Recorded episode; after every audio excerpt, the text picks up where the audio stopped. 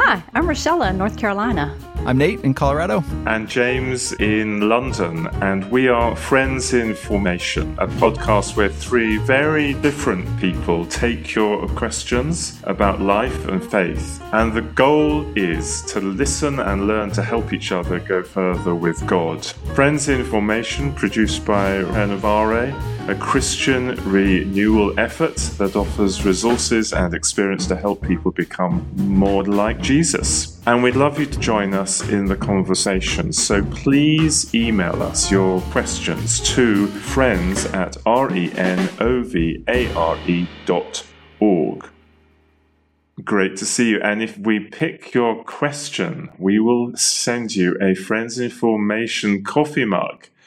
And that's just really the idea that you are joining us in this discussion, which we're glad to have. So please get in touch. We appreciate you so much and we're really challenged and we find the things you ask us so interesting. We do uh, study and consider everything people ask us and we always are trying to work out what's the best ones we should be you know, aiming at. One of them, which I'm going to begin with, is a question from John who says, I write as a 22 year old son of God fearing parents. To put it as concisely as I can, I barely know a life outside of church and a personal relationship with Jesus. All through high school and college, I gave a, a lot of my uh, time to serving. But now that my faith is slipping away, I feel like I'm not only a square peg in a round hole at church, but have lost a sense of purpose. Also feel like a square peg in a round hole in the wider world. So to lose faith is alienating in both church and beyond. What advice have you for someone who grew up in the church and is now losing faith? When I'm in a circle praying at Bible study, I ask myself, what am I even doing here? I want my conviction driven life back, but I don't know how. It's just so hard.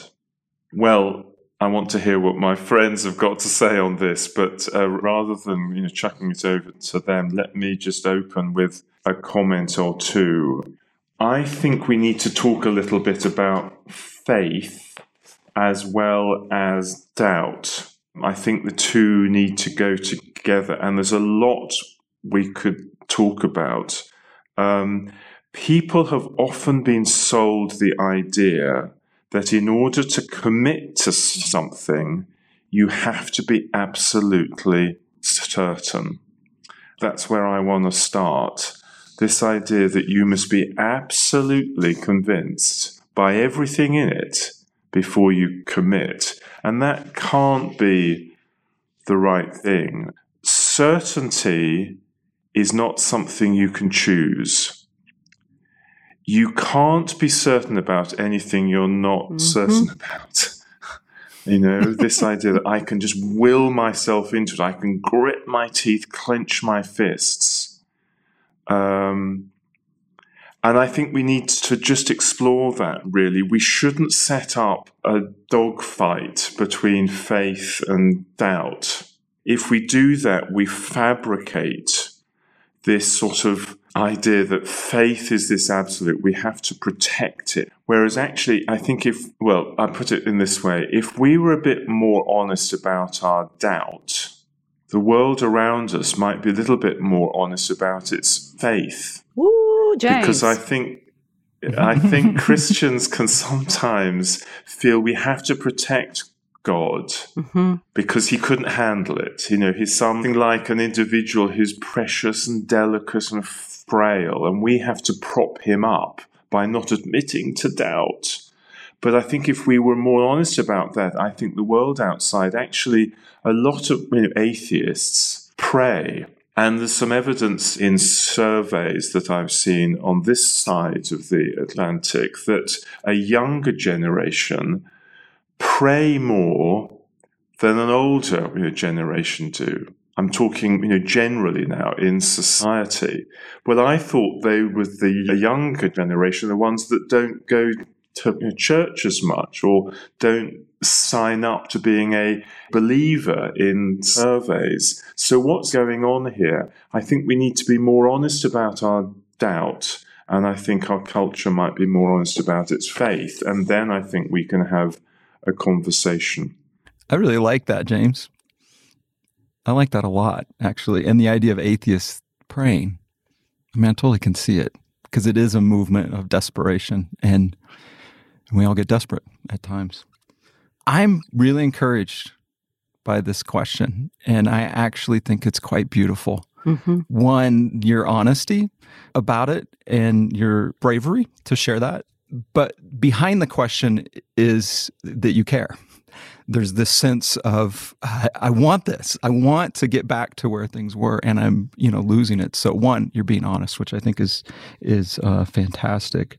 I want to present an idea to just, and I don't know that this would fit for you at all, but I just want to throw it out there: the possibility that this may be a leading from God, that God may be taking you deeper, which would be a very very good thing.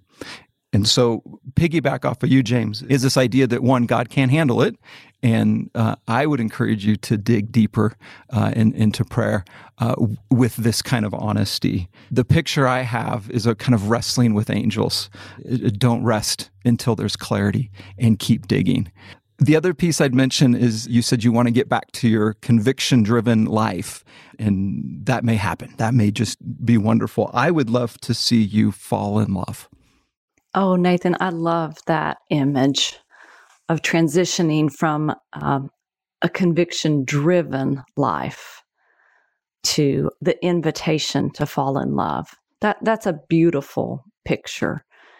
The problem that many of us face is that conviction driven feels so sure and certain. In a world where so many things are uncertain, and we're we're dealing with so much more than just our own little sphere of influence. Every day in the news, we're brought face to face with the fact that there's so much broiling in our world. And conviction seems safe. But I think love offers more depth. And you're right, James. We do tend to treat God as if he were very fragile. You know, we, we need to protect his reputation. We need to make sure no one is ever putting him to the test. But actually, God is very much up to any test. And for us to acknowledge that we have doubts seems to me to be a really good stepping stone toward deeper faith. I mean, faith itself is not the same as certainty. And for us to treat it as the same, I think maybe robs the idea of faith of some of its meaning. I turn to, I mean, as I'm sure many people, when asked about faith, they would turn to Hebrews 11. You know that the roll call of the faithful. That's how we learned it in Sunday school, right? And Hebrews 11 starts with um, verse 1 faith is the assurance of things hoped for, the conviction of things not seen. There's that word conviction again, right? But I think sometimes we we focus on assurance and conviction and we leave out the part of hoped for and not seen. I mean, w- what we're doing is believing in something that we can't see.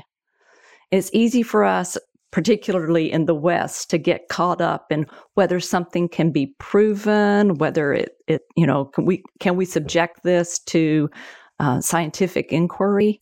And actually, what we're talking about is is a movement of the heart of believing, clinging to something actually that we can't prove hoping for something that we can't yet see. That's the the greatness of faith. There's there can be so much depth there, but only if we're willing to let go of the notion that we can see everything clearly. We can't.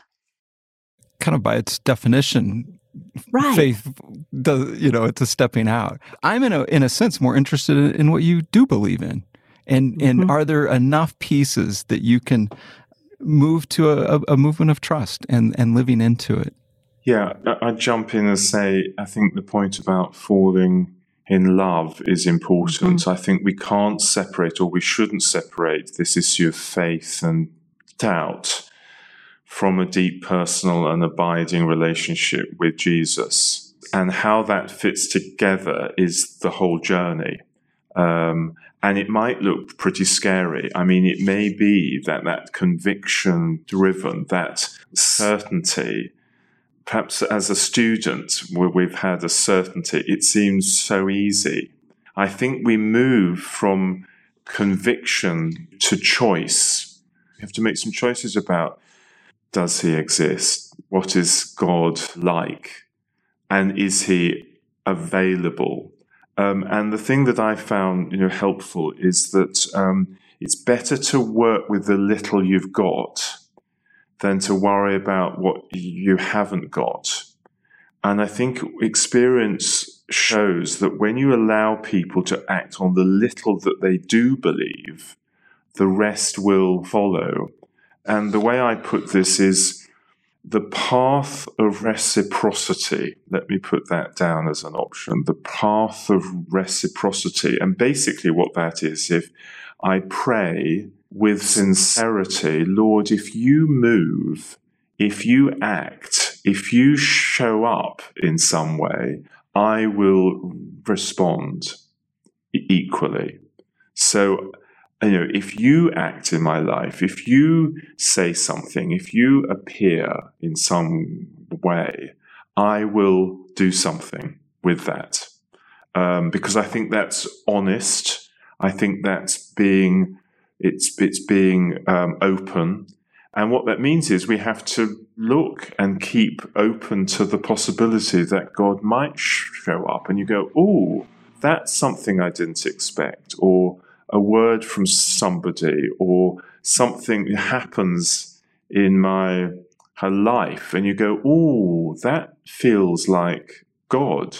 And you can you can feel this whether you're a believer or an unbeliever he turns up in people and you go oh ouch well what was that? And i think the way we are you know, honest about it is that we then say i'll react i'll stop i'll pray I'll reflect on what has happened. I'll be grateful for what's happened. I'll just be aware of it. And slowly you find that God shows up. If you ask Him, He will come up to you in a way. Yeah. I like what you're saying, James, about working with what you have and not what you don't. And I feel confident that just, even just praying the way you can pray, which may be only like, um, you know, in the ninth chapter of Mark, we have a wonderful story about a man who approaches Jesus asking for healing for his child.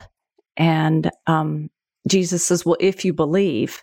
And the man says, Lord, I believe. Help my unbelief. I love that. Yeah. I think all of us at times are caught just there. And it's perfectly fine if the only way we can pray is to say, Help my unbelief. That's right. And then wait to see how God does. Yeah.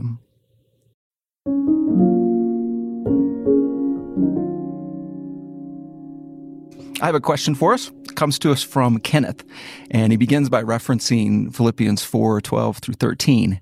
Uh, Paul's verse about how he learned valuable secret of be content in any situation. And Kenneth says, I lack contentment big time. I've looked for discussions on how to learn contentment, but not found any that are not simplistic. Would you please speak to how one could learn contentment? And just some other background information he gave is that he was a victim of medical malpractice um, and then later in his life felt called to uh, teach the word and then went to get multiple degrees uh, up to a phd uh, did some adjuncting but never a full-time position. And then he goes on to say it's hard to be content after all of that and god's silence on the subject. Anyway i'm praying to learn contentment but i don't know how. Wow Wow. All right, guys. I would say one of the first steps he's doing really well, which is honesty. I'm, I'm amazed at the honesty of this question. Actually, of a number of questions we've gotten, people people are pouring out their hearts, and I do think that's important. I'm hoping that it was helpful to Kenneth just to write out that question and send it, and to admit that this is something he's struggling with. I don't think he's alone. I think there are a lot of lot of folks struggling with contentment. Maybe not in dramatic ways, like what Kenneth talks about the medical malpractice and the difficulty in what he thought was pursuing a career and a calling. But wow, things just don't go the way we're expecting them to, do they? And it's uh, for for my personal experience, a lot of my learning contentment has had to do with letting go of some expectations. And that is not easy. Yeah, I think I'd go with that very much. We all want to grow, don't we? But but we don't want to go through the pain that can cause it. Um, and um, we want to get there without having to struggle. And I can see there's a struggle going on here, and I identify with the issue. It, this is a pastoral issue in many ways, and it would be so much better if we could talk to you individually. And things like this disappointment with God is often best handled in an individual position. But we do need to get to the root of the pain here, I think. And one of the difficulties, a bit like the previous thing we discussed, we can't let God have to face the pain we have, the disappointment with God.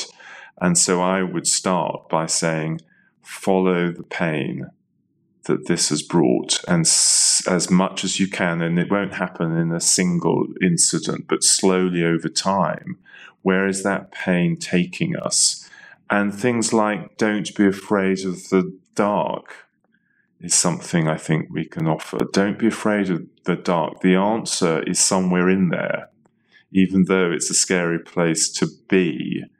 The word from God will come through that, and the light, like you know, striking a match, will come as we look there. You know, forgiveness is often bound up in disappointment. Mm-hmm.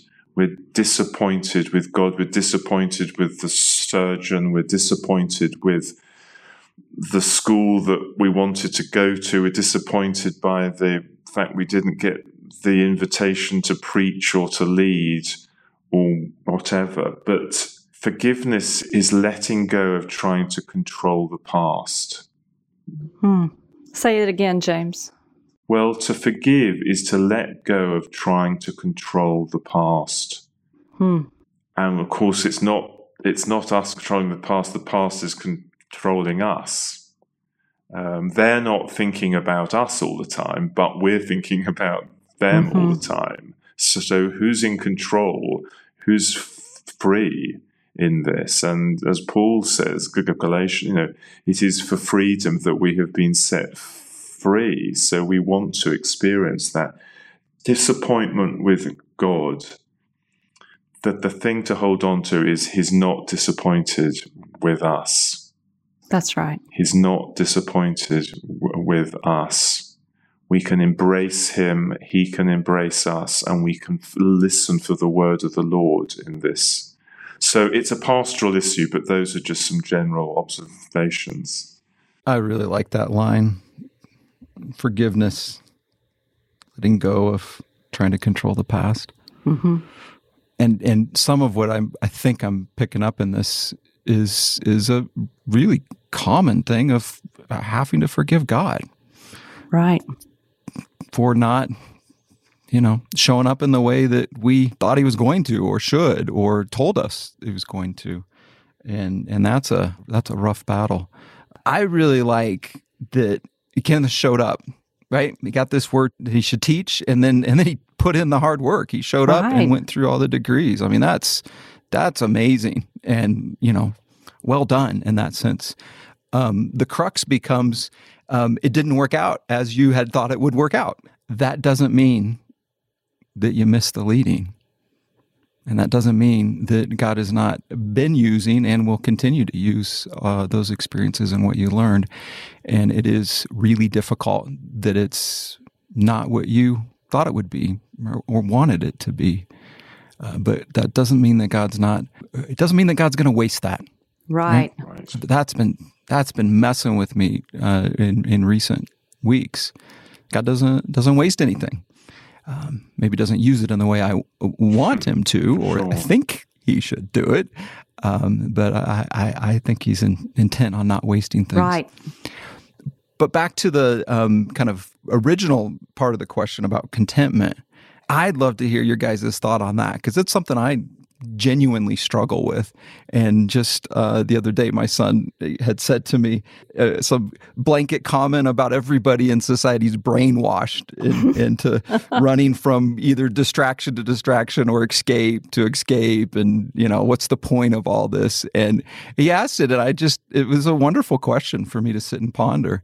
Uh, so, Paul's uh, uh, valuable secret has taunted me all these years about how to be content. Yeah, we have this this wonderful list. Um, it's funny that that um, Kenneth referenced the fourth chapter of Philippians because verse thirteen there is one that gets pulled out of context all the time. I can do all things through Christ who strengthens me. Kenneth's got it in context, right? he references verse 12 that Paul says he's learned to be content in whatever state. And then it's, he understands that it's Christ who strengthens him to be content. But I think that the question of what are some steps to take toward contentment, that's a good one. And I believe this issue is so fraught for so many people that we need some very basic steps. Here's one that is helpful for me. Sometimes it really helps me to have a tangible symbol. And um, so one time I actually just got a glass jar and some rocks. And I started putting rocks in the jar, not to signify priorities or any of the common examples you might talk about putting big rocks in and little rocks in and sand. No, I just started putting rocks in the jar of things that I was struggling with rock after rock after rock after rock. And pretty soon I had a pretty good sized pile of rocks.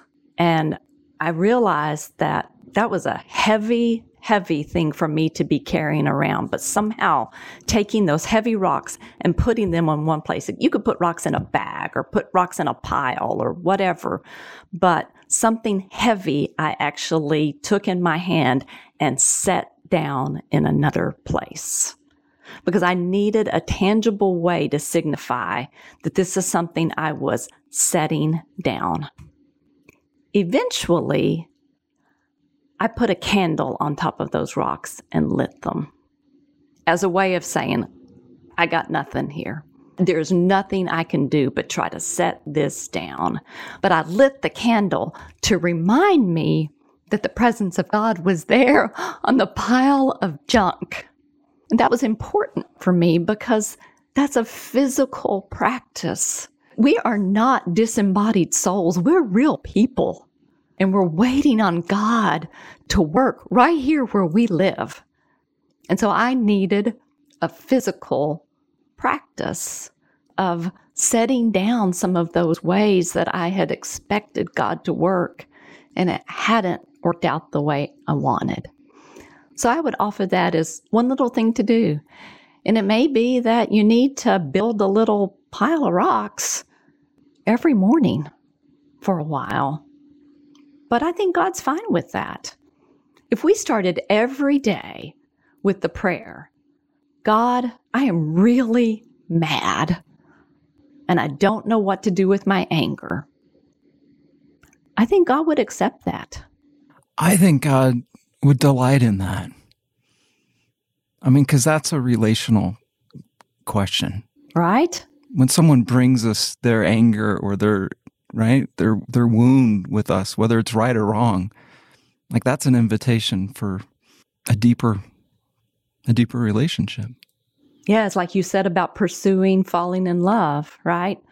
We are talking about a deep relationship here, which means it's got to stand up to tough questions. A relationship that has to be able to go there with with all the doubts and all the fears and all the disappointments, with with the honesty, with the soul bearing. Yeah, it's a call to going further with God, pressing further in, finding a deeper level.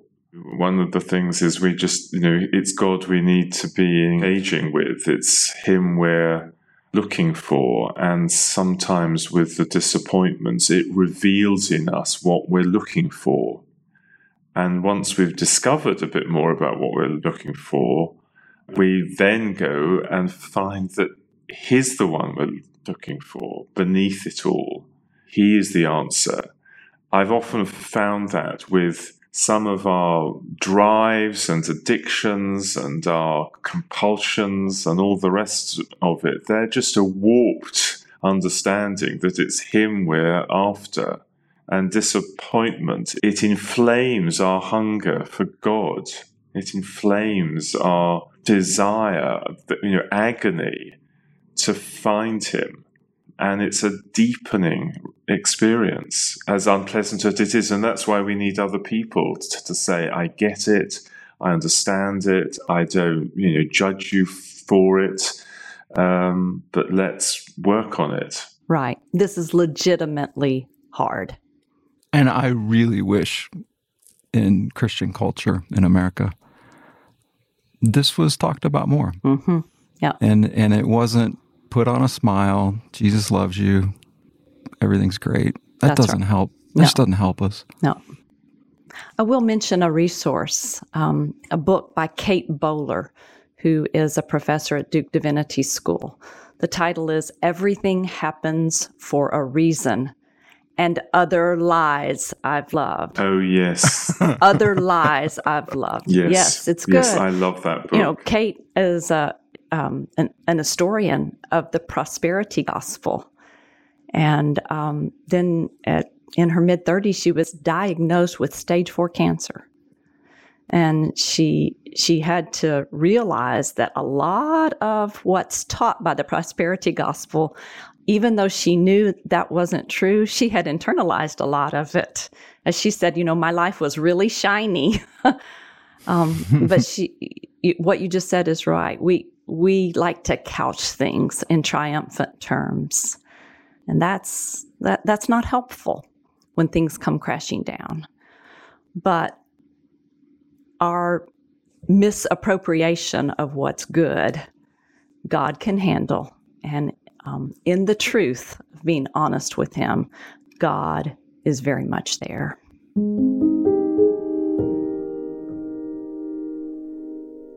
Well, I have a, a kind of a different question, guys. No, we've been dealing with some heavy stuff here, but um, Charlie writes and says, I work with college students who are just beginning to become aware of their internal lives and to engage in the spiritual rhythms. My question is, how do you begin to introduce spiritual practices to people who have little experience in engaging with their inner lives? So there we go. Let's let's end on a hopeful note. How do we start with people who are just going on this journey deeper? We've already said you might come to some roadblocks, and God is going to be able to handle it. But how do you get started? Well, a good place to start, I think, if it works in the context, is the book, A Spiritual Formation Workbook.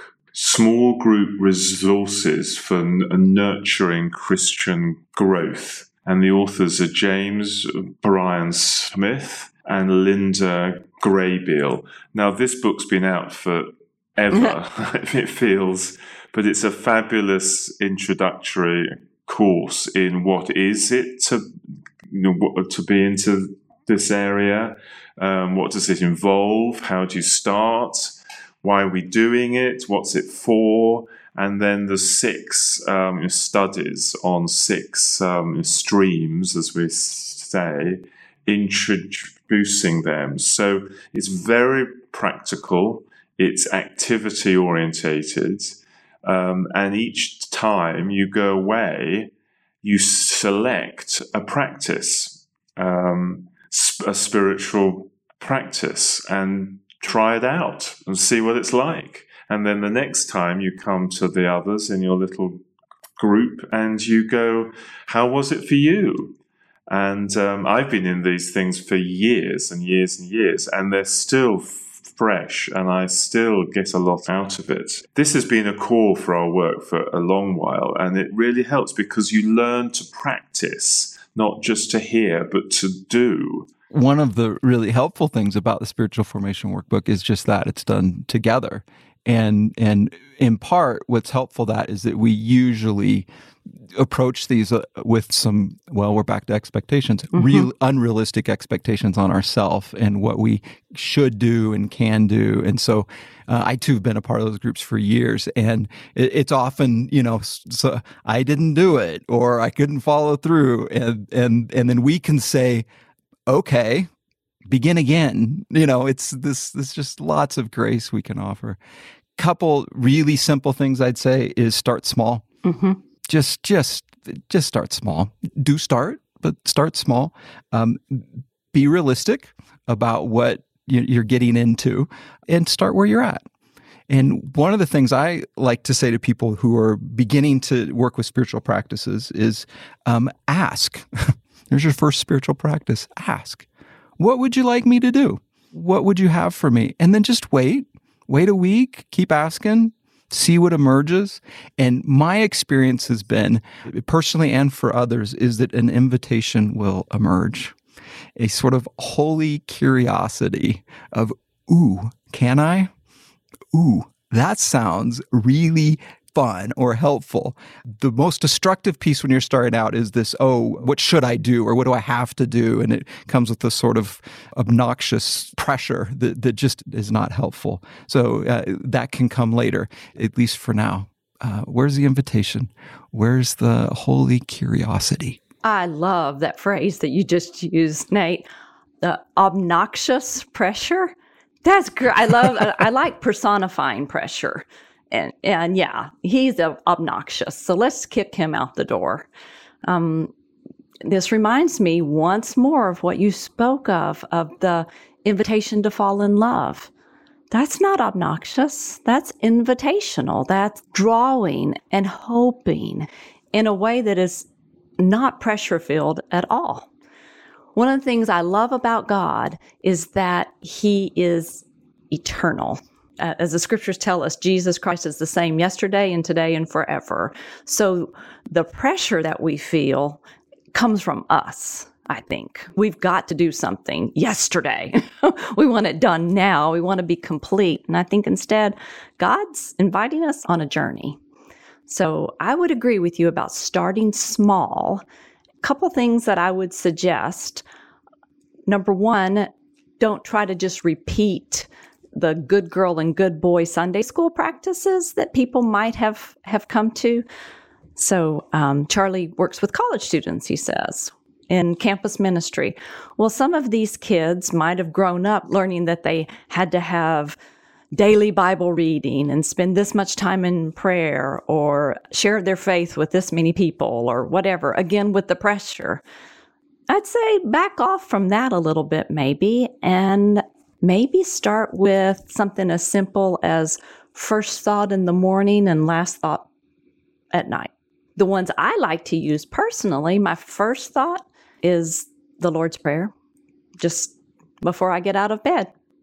I try to pray the Lord's Prayer, especially the part about God's will being done on earth as it is in heaven. I mean, I, I need God's will to be done in, in my life from the minute my feet hit the floor, to be honest, even before my feet hit the floor. And then the last thought, one that's helpful for me, is um, Psalm 23. Just dwelling with those words. That's a real helpful last thought for me. So maybe that's a practice that you could start with and um, maybe have your your students try that for a week just you know make a make a pact with one another in a small group that they're going to try doing first thought, last thought. And then when they come back together the next time, talk about how that went. Talk about how that went in a very non judgmental way.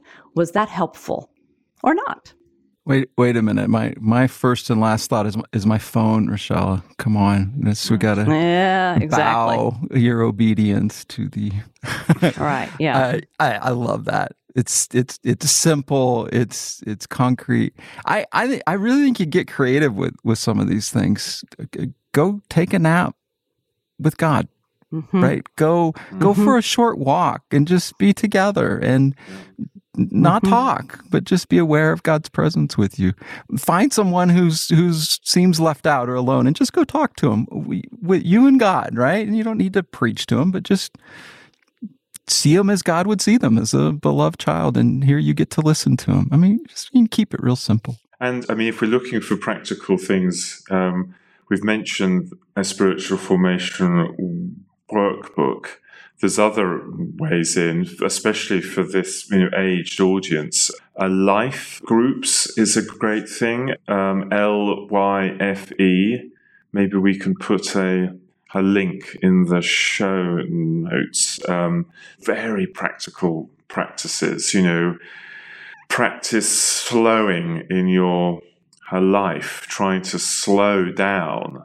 And one of the practices which gets a lot of people interested is in a in a store join the longest line when you're trying to pay you know join the slowest line and see what impact that has with you and then discuss it with you know others. How did you feel about that? What was your attitude towards that? Only cross the street when the green sign comes up rather than trying to dodge through as fast as you're able to. No jaywalking you know, those are those are those are things you can do. Mm-hmm. practices. Um, and then if you want other resources um, i think they're on the website. Um, there are about six streams that a friend of ours here did called joe davis who's done a little introduction to each of the um, streams. Very fast without uh, jargon trying to you know, strip it down, make it as accessible as he possibly can, cartoons even. So there's different entry points. You know, there's the Joe material, which is very entry, the L Y F E stuff, and then the spiritual formation groups. So lots of access, lots of ways you can access this. And it can be fun it can be it can be deep. It can be you can get into really really difficult times. Um, you can go through heartbreak together but it can also just be fun and i think it's a great relief if you can be honest with a few other people in a small group and say you know i'm, I'm really struggling. I'm, I'm struggling to pray or i'm struggling to do other things that i feel like i ought to be doing. It's good it's good to admit the truth and to have a few people who are trustworthy. So I would um, definitely, Charlie, I would I would suggest that you organize these kids into small groups who um, just make a pledge to be to be safe people for one another. Okay. Um, I wrote a book that I actually think is quite helpful with this. Uh, That's the right. Making of an ordinary, yes. yeah, yes. called "The Making of an Ordinary Saint: My Journey from Frustration to Joy with the Spiritual Disciplines," and it actually is a, a good entry point to the to spiritual practices. I th- I think so too. Thank you. I think it's good too. And I noticed that you did not use the humble mumble there, Nate. Well done. that is a good book. Charlie, we commend it to you and your students. Thank you for joining us in another episode of Friends in Formation. We do so appreciate your questions, and if we use one of yours on air, as a small thank you, we'll send you one of our very special Friends in Formation coffee mugs. You can email a question to friends at renovare.org. That's friends at R E N O V A R E dot org. I do encourage you to check out our website, renovare.org, and there you'll find show notes to this episode as well as the regular Renovare podcast.